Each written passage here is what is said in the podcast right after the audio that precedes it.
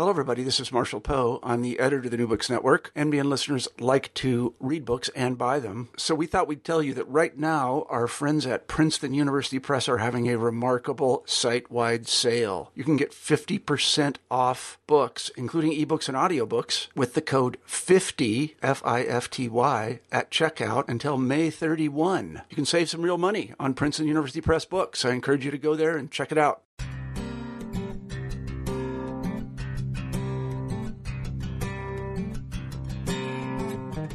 All right, welcome everyone back to another edition of New Books in Education. This is your host, Ryan Allen, and today I'm excited to bring you another live interview that I did recently, this time with Dr. Edward Vickers, professor of comparative education at Kyushu University, and we're going to be talking about his new book.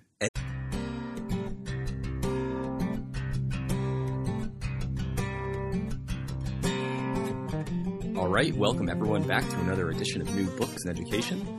This is your host, Ryan Allen, and today I'm excited to bring you another live interview that I did recently, this time with Dr. Edward Vickers, professor of comparative education at Kyushu University, and we're going to be talking about his new book, Education and Society in Post Mao China. He co authored this book with Xiaodong Zeng, professor at Beijing Normal University. And actually, Beijing Normal University is where Dr. Vickers and I met. We were at a conference on education, and it was really great to hear his research. And then after the conference, we got together and interviewed uh, live for this book. So I think it's a, a special occasion where we can actually be in, in, in the same room uh, while doing the interview, which uh, may be sometimes rare on uh, this network since we're sort of getting authors from all over the world. So I think you're really going to enjoy this one. All right, welcome, Dr. Vickers. Thank you for joining me today. Thanks very much for having me.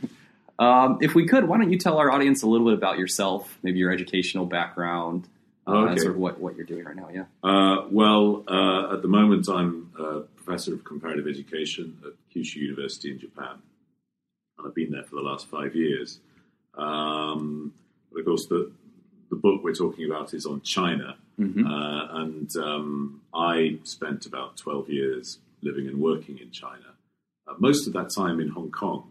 Uh, I was originally a school teacher there, uh, but I spent uh, three years living in Beijing. uh, where I was working for the People's Education Press, Oh, very uh, nice. helping them revise English textbooks uh, Yeah. during the big curriculum reform in the early 2000s. Oh, fantastic. Interesting. And how did this project come together with uh, your co author? Uh, well, um, Professor Zeng is a, a professor here at Beijing Normal University, and I met her almost 10 years ago uh, when we were involved in organizing a conference together.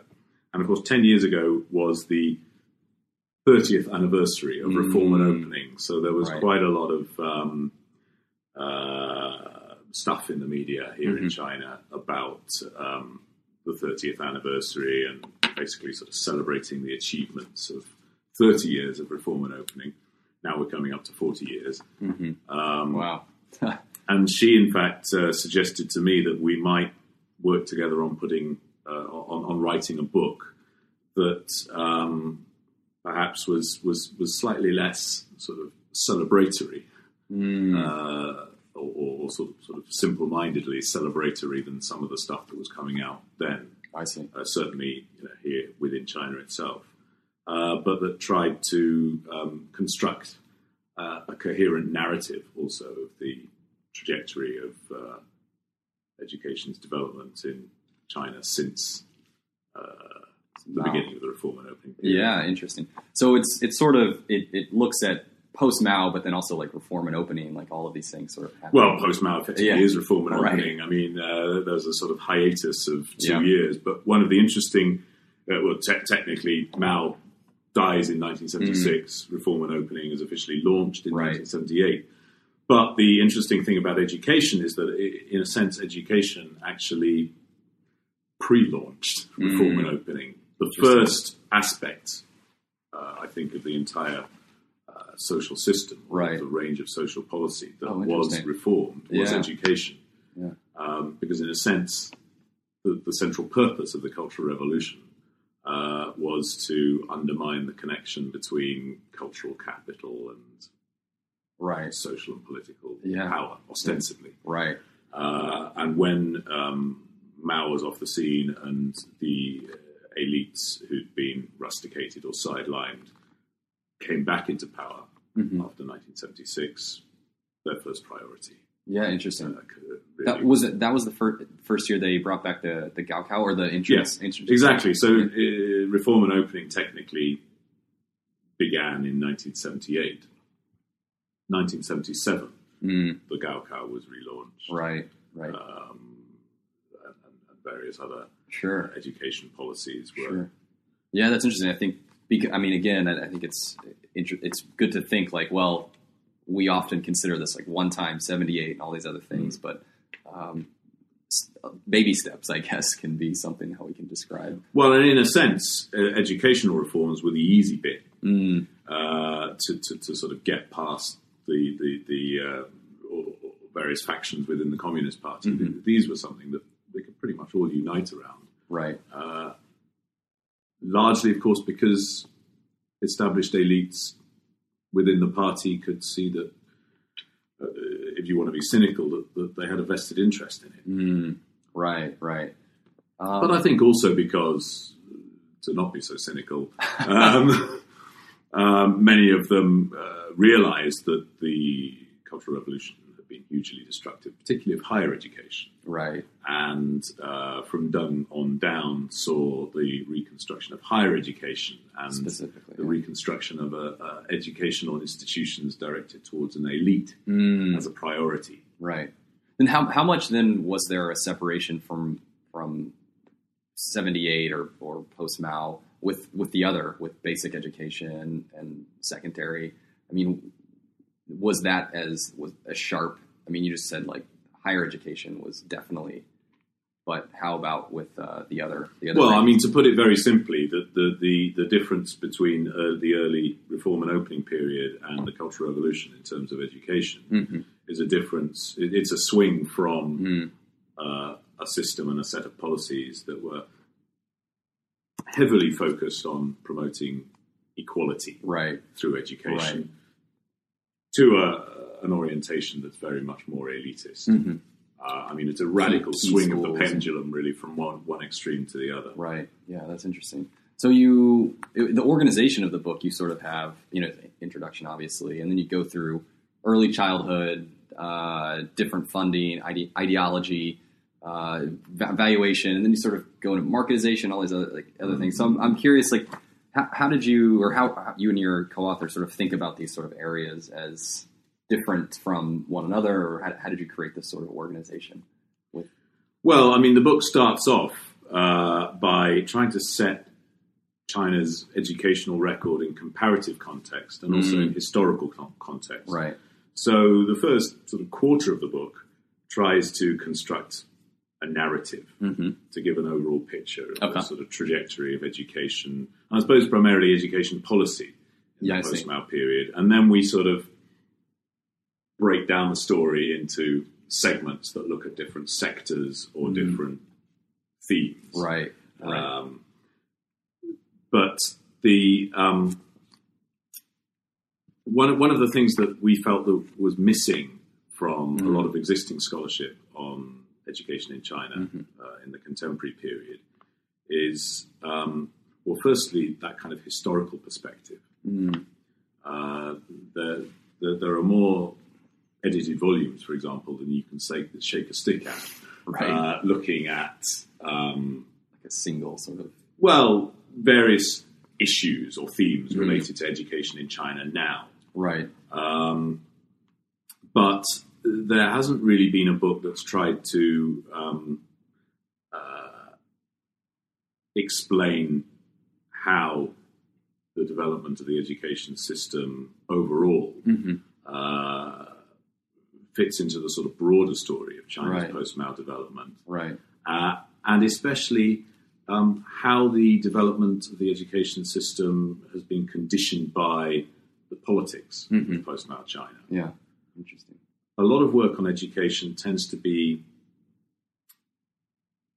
I don't know how to put this, um, uh, written from a rather sort of meliorist perspective. mm, How do we make things better? right so maybe looking forward i suppose then sort of looking forward, perhaps, but also yes, yes, uh, but also what we call in the book a sort of practice-oriented perspective. Sure. Okay. And a lot of the work on China, um, particularly until the early 21st century, uh, certainly a lot of work in English, has been somehow related to development project work. Mm. Uh, so a lot of researchers who've come into China to do work on education have, um, in a sense, come in on the bandwagon of Mm. development aid agencies. Sure. Uh, and for understandable reasons, that kind of conditions or the, the, the focus of Right. a lot of this research. Right. How do we make things better? Mm. Um, but what we felt a lot of research on education in China has not done is to consider, you know, how we define what better is or what better should be in educational terms, Yeah, that's interesting. and, and and what the purposes of education are hmm in a state like Right. China. Do I mean, do, does the book struggle with that because there there was within the cultural cultural revolution of uh, maybe a kind of massification of bringing people in from the countryside who maybe didn't have any sort of education Mhm. and raising literacy rates and these kinds of things. Does it does it look into sort of that dichotomy, but then all of the other uh, terrible things that are going on at the same time? Well, what was education policy in the Cultural Revolution really about? I mean, I just said you, you see a, a swing from egalitarianism in Right. the Cultural Revolution to elitism, Right. put very crudely, Right. in the post Mao period. Uh, and that's a, a very important swing. And, Mm-hmm. and the elitism of policies from the early post Mao period onwards Right. has sort of helped to bake inequality into Mm. Chinese society more broadly Right. uh, in very important ways. But besides promoting egalitarianism, what was education policy in the Cultural Revolution about, or other aspects of social Sure. policy? It's ultimately about control. Mm. Uh, and for Mao and the Cultural Revolutionary leadership, um, uh, an egalitarian education policy was largely about mobilizing the masses, Mhm. mobilizing the masses in support of the central leadership and bypassing the party Right. and the party apparatus, Mhm. the party and state apparatus Yeah. in the process. Um, that's particularly true in the early stages of the Yeah. Cultural Revolution, but, but, but to a large extent, you know, that sort of orientation distinguishes the Cultural Revolution from what came before and what, Mm-hmm. Right. particularly what came afterwards. Right. Um, but also, education policy in the post Mao period has also been very much about control.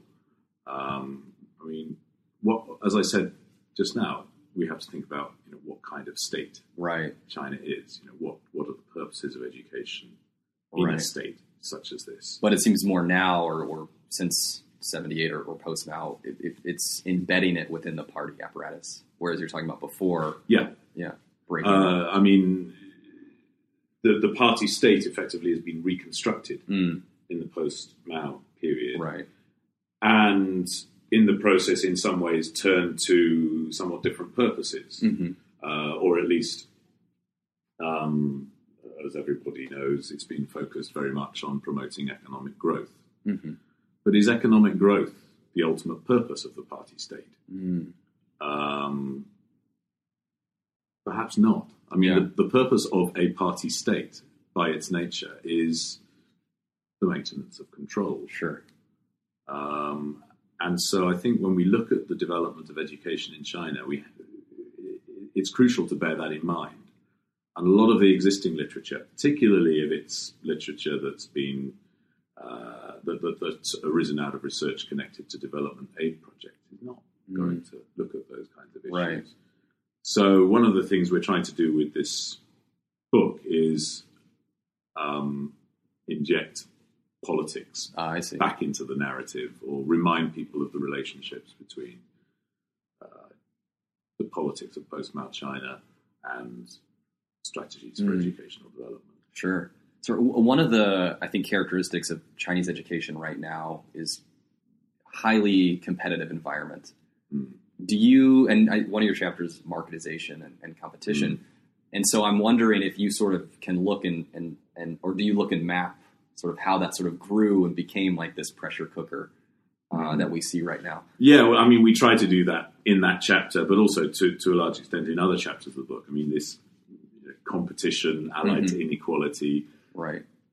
and also allied to, to the to the imperative of control. I mean, this is a sort of equation Yeah. that runs throughout the book. Sure. Sure. Um, and uh, the point's been made by other scholars, not, not necessarily working in education, but in other fields, that, that in some respects you look at China, you look at some of the policy rhetoric, Mm. um, you look at the government's use of marketization and competition, and this all looks quite neoliberal.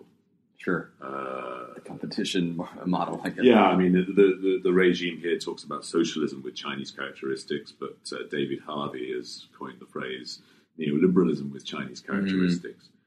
Um, and you can talk, certainly talk about neoliberalism with Chinese characteristics and um, look at how the regime in education, as in other areas, has used competition and used marketization to in at certain times and in certain places raise revenue Mm. Right. for education Right. in ways that reduce the burden on the state. Sure. But also, um, you know, as we see in America, in Britain, you know, competition, Yeah. setting up a, up a competition is one way in which states seek to exercise control. Mhm. So, in universities, for example, uh, if you want to control academics, um, what do you do? You you make research funding conditional on competitive ap- applications Mhm. and um, reduce core funding. Right. Right. Okay. Yeah. I mean, I, I we're sitting here at this, you know, in Beijing, and we just came, came back from a conference and, and talking about these kinds of things. And I think, especially now, not just thinking about domestic competition, but and, and you talk about at the back of your book Mm. is the international competition that's Mm. becoming a hallmark of, of Chinese higher education. So, can you kind of talk about kind of about that connection? Well, of course, everybody knows if they know anything about Chinese education that um, you know Shanghai was topping the PISA uh, tables for um, uh, performance of fifteen-year-olds, Right. At least until the latest round, when um, China sort of included more cities or provinces, Mhm. slipped down those rankings, Right. um, there, there are some scholars who, who look at um, the Im- impact of neoliberalism on Chinese public policy making, Mhm. who look at the importance that Chinese policymakers attach to these league tables, and say, well, look, you know, China is basically being influenced by these wider discourses Mhm. out there in the world today about education, what education's for, Right. educational competition, and, and and and China is sort of racing to catch up with the West. Mhm. Uh, and so, in a sense,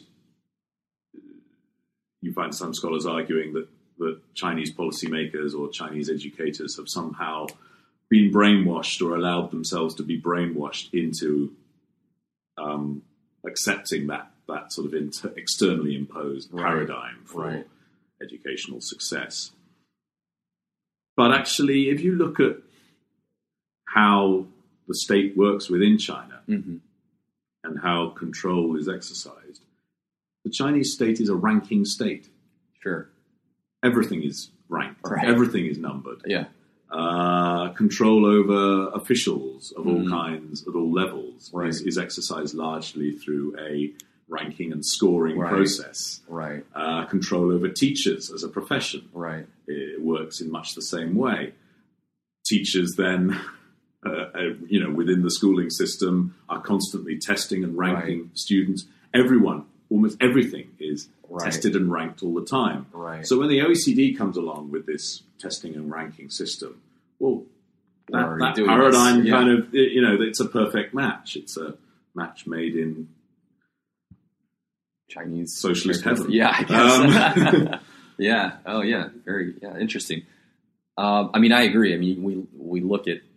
I, study rankings personally, but beyond that, uh, it's it's it's amazing how attuned uh, so many people are here with like that sort of uh, that sort of paradigm. Whereas maybe in, in the United States, it's there's less of a, of a thinking about these kinds of things. Potentially, we still have I think, quite a bit of that, but not ingrained into maybe every single sort of policy. And we certainly wouldn't, you know, put up a, a class rank where everyone can sort of see where your, you know, each student is ranked, stuff, Mm. things like that. I think that would be out of bounds for. Well, and, and if you take the, the, the sort of ranking competition phenomenon to the most sort of mundane level, the level of individuals and families, um, China now, and certainly urban China, has a mass education system. Mhm.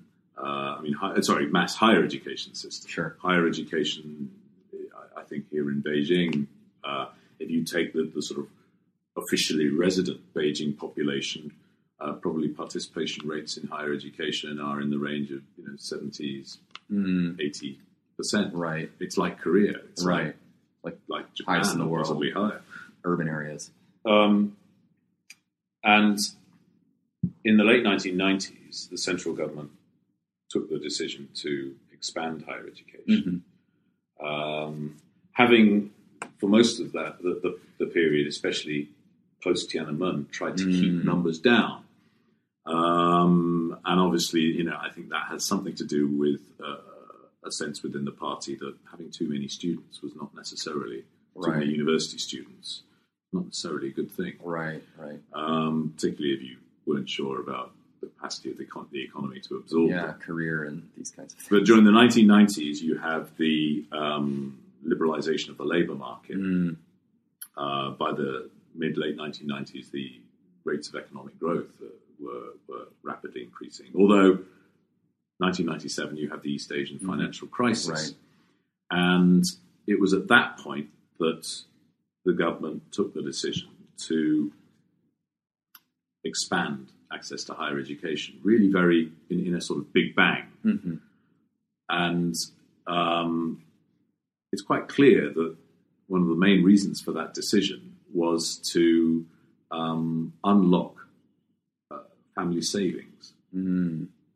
An injection. Yeah, I mean, one of the other things that happened during the 1990s was the the introduction of student fees across Sure. the higher education sector, Sure. sector which ha- happened in tandem with the liberalization of the labor market. Mm.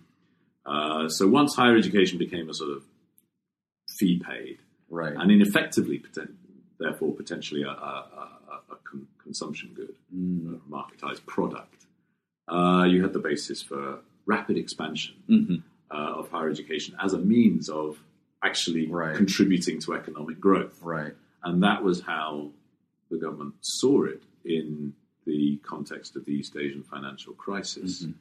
Uh, but I don't think actually anyone, certainly at the policy level, expected the massification of higher education to happen on quite the scale Right. that it has happened. Right. Well, now it's the biggest sector in the world, unless Mm. India passed it while we were chatting or something. But Yeah, I don't think so. um, but that has contributed to the intense competitiveness of the education system right the way down the Yeah. line. right. So, in the early 1990s, 2% of the relevant cohort, 2 to 3%, were entering college. Right. Now, I think over across the country as a whole, Mhm. it's mid 20s, Yeah. you know, getting on for 30%. Yeah. And as we said, in, in urban areas, much higher. Right. Absolutely. Uh, and of course, everybody's competing uh, within the sector to get into Right. the most prestigious uh, institutions. But what that means is that the, the competitiveness, which maybe in the past was restricted to the elite sector, or more concentrated in, you know, uh, amongst a small, a relatively small elite, Right. is now something that's spread to the whole of society Right. uh, and along with that has developed uh, a, a huge shadow education system Right. which feeds that competitiveness. Sure. Sure. Um, and which again absorbs huge amounts of people's savings Yeah. Absolutely. um, in what I think we can say is a, a at the very least not a very productive manner. Mm. Yeah. I mean, it also then, I mean, connected outside of China and connected to your, your final chapter, the international dimension, the spillover from people who are trying to get into the elite spaces of higher education. There's not enough space now. Mm. And so then they're spilling over to countries around the world and filling up classrooms and these And in the process, you know, this is of course fueling competitiveness in Right. in, in higher education systems elsewhere. You could argue. sure. Um, Um, but I mean, in, within Chinese society um, and in other societies that are similarly affected by Mm. the same sort of competitiveness, Right. particularly here in East Asia, Sure. um, I mean, the costs involved Yeah. Are not just financial Right. families, but Right. of course they're psychological. Right. Um, Moving across Children. the world and well, well, yeah, but I mean, the, oh, for the, oh, the pressures, the pressure on you. Yeah. that, Right. that, that, that are involved in a system like this Yeah. are, are absolutely huge. Mm. Especially with the in, in China specifically, one one child. Yeah. Where you're sort of putting all your eggs into one basket's. Uh, Yes. take that phrase. But if you combine one child policy with this intensely competitive, you know, test driven Mm. system uh, culture, uh, one of the factors I think driving the intensity of competitiveness here and to some extent in other East Asian societies is the um, minimal nature of welfare provision, Mm. which in, here in China to some extent has improved in the last 10 Right. years, but basically um, you can't afford as a Chinese citizen to, defend, to, to depend on um, universal entitlements Right. provided by the state Right. because either there aren't any or if they are, they're really not sufficient Right. for a sort of dignified existence. Uh, and that's something that I think um, you know, really drives Mm. educational competitiveness. Yeah. You know, families are investing in their, well, what until recently, Sure. mostly singleton children. Right. Um, they have to. Yeah. I mean, this, this is uh, the phenomenon of competitiveness and, and uh, credentialism is sometimes seen as a sort of craze, Right. sort of, you know, if, as if it's somehow irrational. Right. But it's perfectly rational Yeah. in a society like this. Right. Yeah. Um, but to come back to the theme of control, that competitiveness is also, I think, quite an effective way of diverting energies amongst youth, Mm. amongst families, amongst citizens that might otherwise be um, focused on other areas, Right. focusing it in, or, or, or ensuring that it's focused primarily on the pursuit of competitive advantage. Yeah. All the time investment. Yeah. Yeah. Okay, interesting. I mean, we, this we, we came through so many different healthcare, large scale politics, international. There's so many different connections. I think Mm. for this book. I mean, who who do you hope grabs this book? Who do you hope picks this up and reads it, checks it out? Well, one group of people I hope might read it, or if not the whole of it, at Sure. least you know the the, the, the, the salient bits, introduction and conclusion, are in fact Western policymakers. Because Mm. I'm sick of picking up the paper uh, and reading these these articles about how wonderful the Mm. um, Chinese education system and uh, is, and and how we can, you know, we should we America, Britain, Sure. Australia, wherever, Right. should be learning from Mm. China.